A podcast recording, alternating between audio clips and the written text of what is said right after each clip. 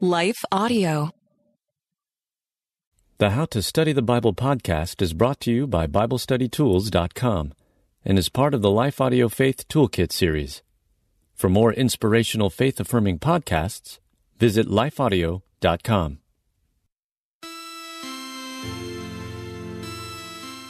Because of Jesus, we now get to approach God, Abba Father, with freedom and confidence. We have a Father in heaven, our Father in heaven. We are invited into this intimate, confident relationship with God.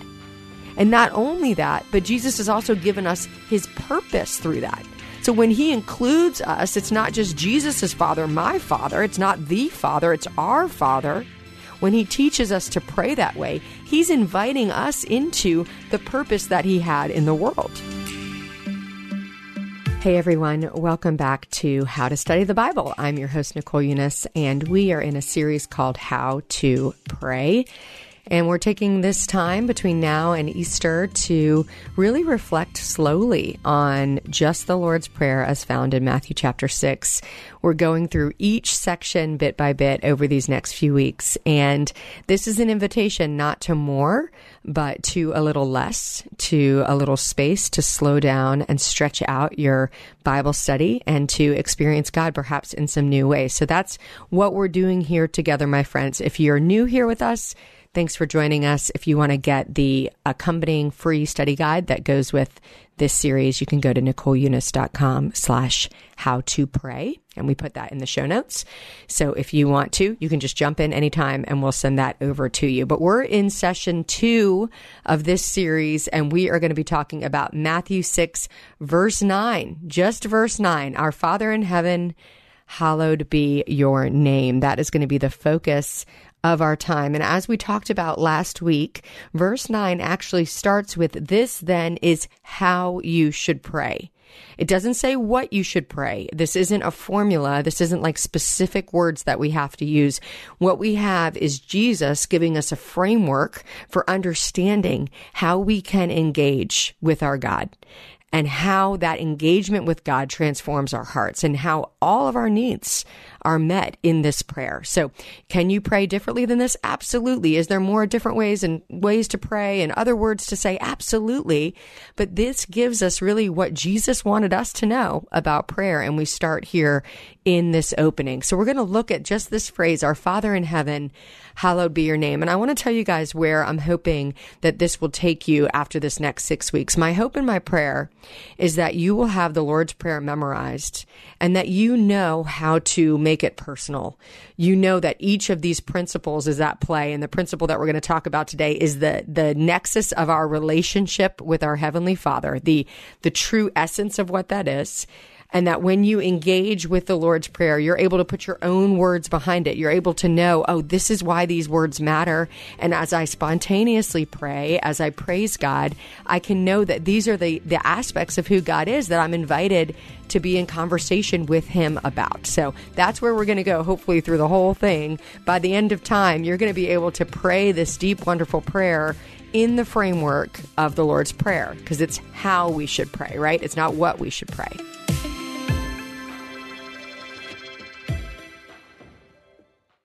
Hey guys, we're here because the Bible has changed so many lives. So just take a second and think about if you didn't have access to a Bible or you weren't even allowed to have one. This is a reality that many around the world are facing, which is why I want to tell you about one of our partners, Cru. Cru has missionaries in almost every country and they are seeing people come to know Jesus.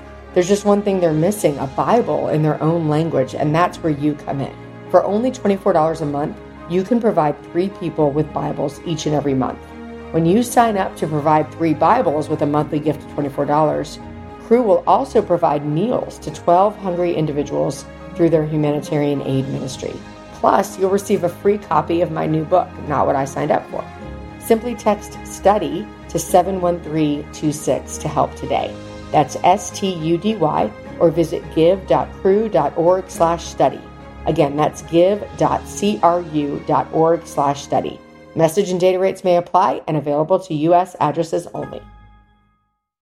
Hello, folks. My name is Derek Greer, and I'm reaching out to fellow pastors and church leaders just like you to join me and other Christian leaders and organizations throughout the nation as we come together on June 8th and 9th for National Unity Weekend. Together, we will show the love of Jesus as we serve our communities on Saturday, June 8th, and then preach from a shared text on Sunday, June 9th. To register, go to unityweekend.com. That's unityweekend.com to join us as we unite the church and unite the nation.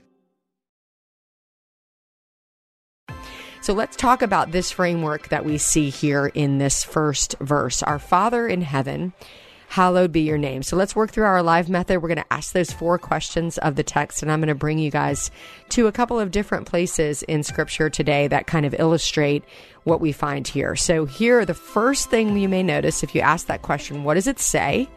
And I want you to be focused on in our Father in heaven, hallowed be your name. What stands out to you? Of course, the first thing that I notice that I think you're probably going to notice as well is the use of that pronoun, that possessive pronoun, our, like our father, not my father, not your father, not the father, but our father, that we're immediately placed in community.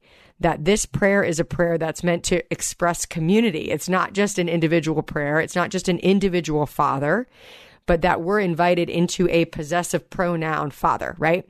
And then that second word father, of course, stands out. All of us have um, emotional connections to the word father, no matter what. If you've been raised with a father, if you've been raised without a father, if your father was a good example of God, if your father was not a good example of God whatever that is, you've got an emotional underpinning of what the word father means. And a lot of times I like to stop here and say, okay, let's, let's talk about that for a minute. Like, if I say the word father, what is your one word association with that? Not, not in the Bible, just the word. Like, if you hear the word father, what's the first word that comes to mind?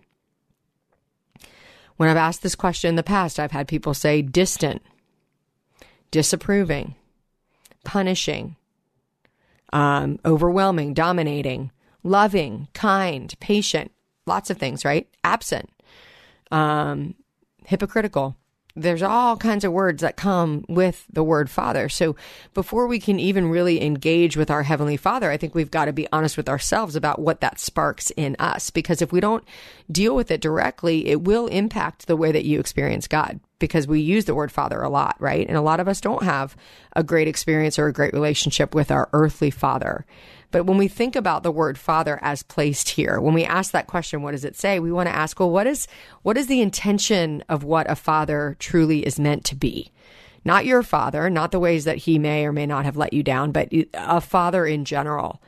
And when I think about the word father and the, the, the spirit of what's behind a father, that sense of protection and provision, that sense of belief. Like, think about the idea that Jesus is inviting us to address the God of the heavens as our Father.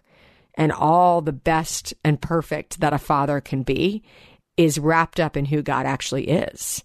And some of us just like need to stop right there and slow down and say, okay, Lord, can you teach me what it means that you're my father? Like in the, in the perfect sense of the word, not in the way that maybe I've kind of like, sort of had this osmosis experience of maybe because my father is distant, I see you as distant, or if my father is punishing, I see you as punishing, or if my father's condemning, I see you as condemning, or if my father's absent, I see you as absent.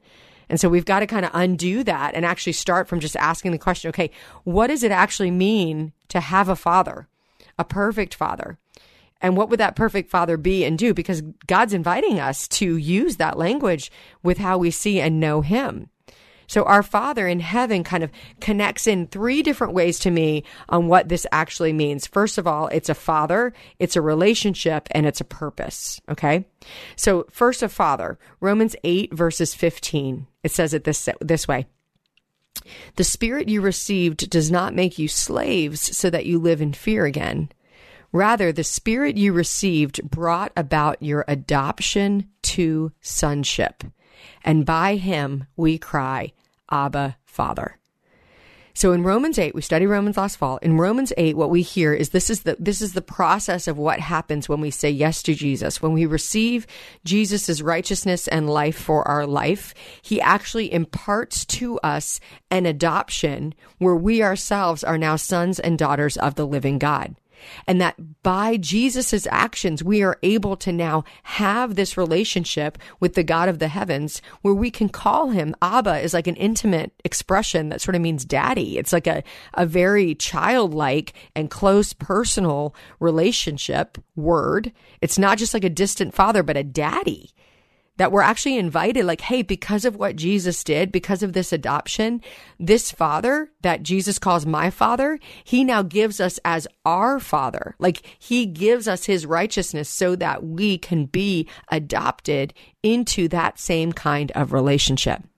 And what does that relationship look like because of christ? Ephesians 3 verse 12 in him, meaning Jesus, in him and through faith in him, we may approach God with freedom and confidence.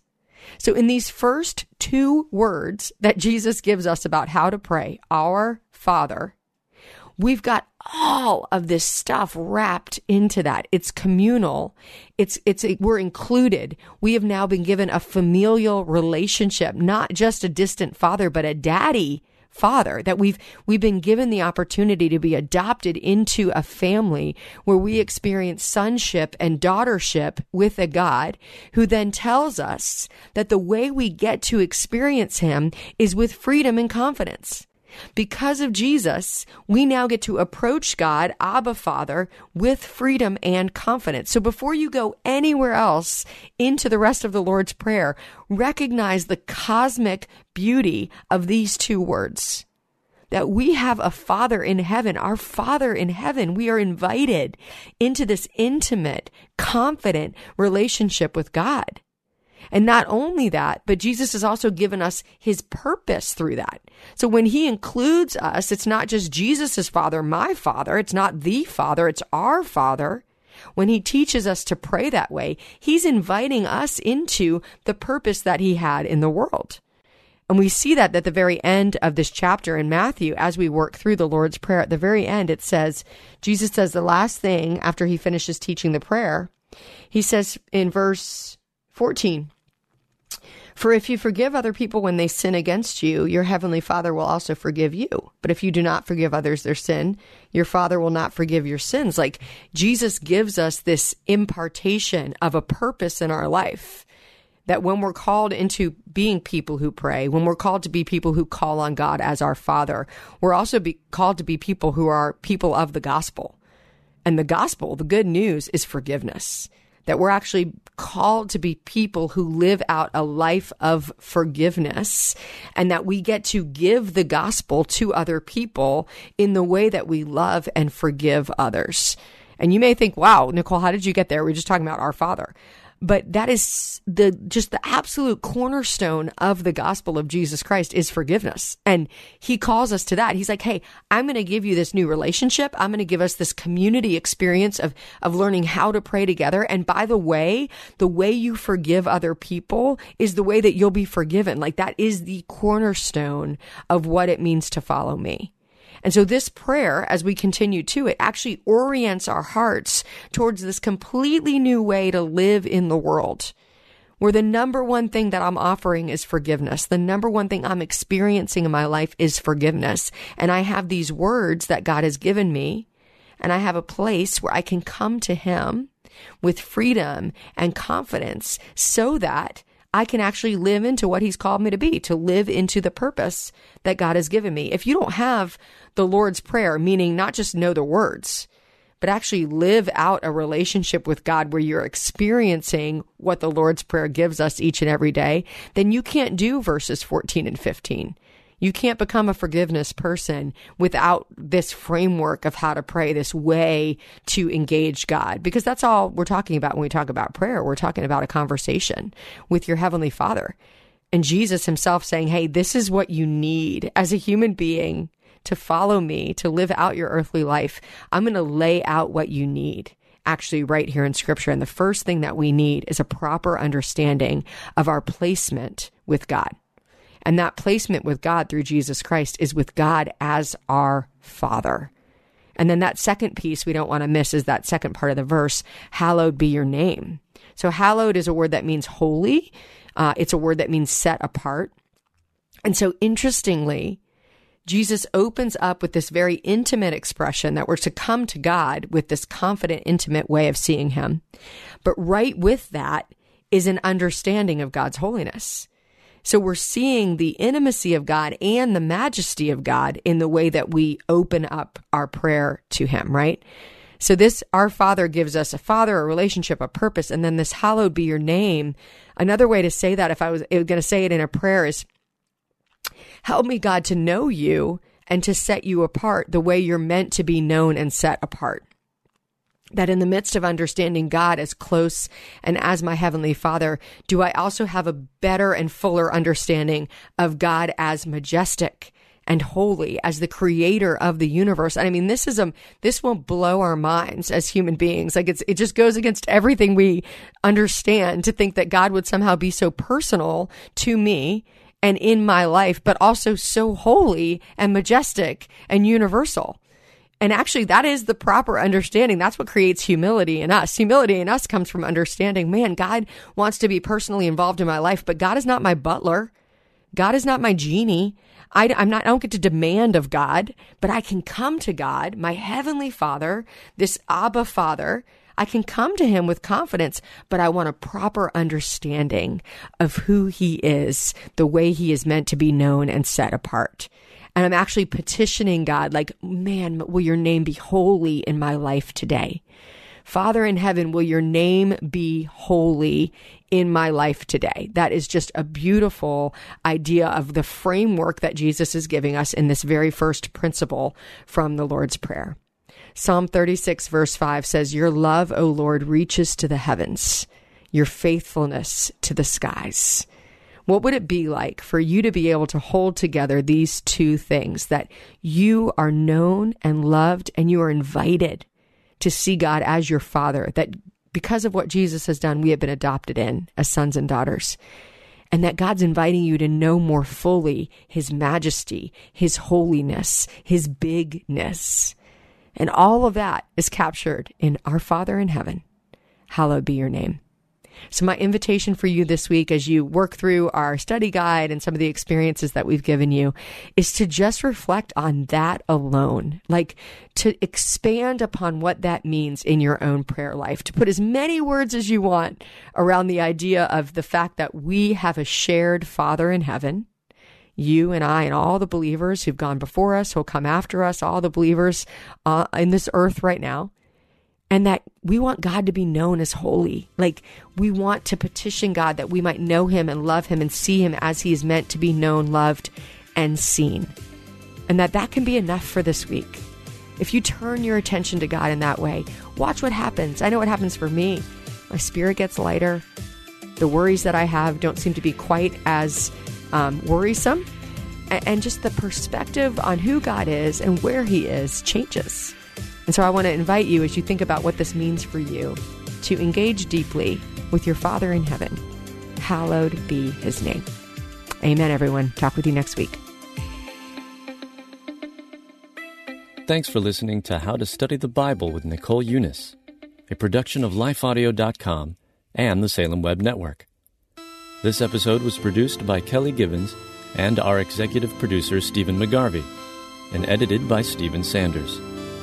If you enjoyed what you heard today, we'd love for you to head over to your favorite podcast app and leave us a review. It really does help people find us. To learn more about Nicole, you can check out her website at NicoleUnice.com. Her book on how to study the Bible is called Help, My Bible is Alive.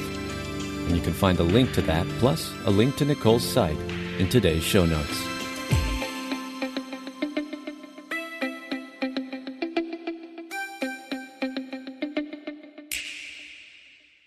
Feeling stressed? Let's take better care of you. I'm Bonnie Gray, the host of Breathe, the Stress Less podcast. Subscribe at lifeaudio.com.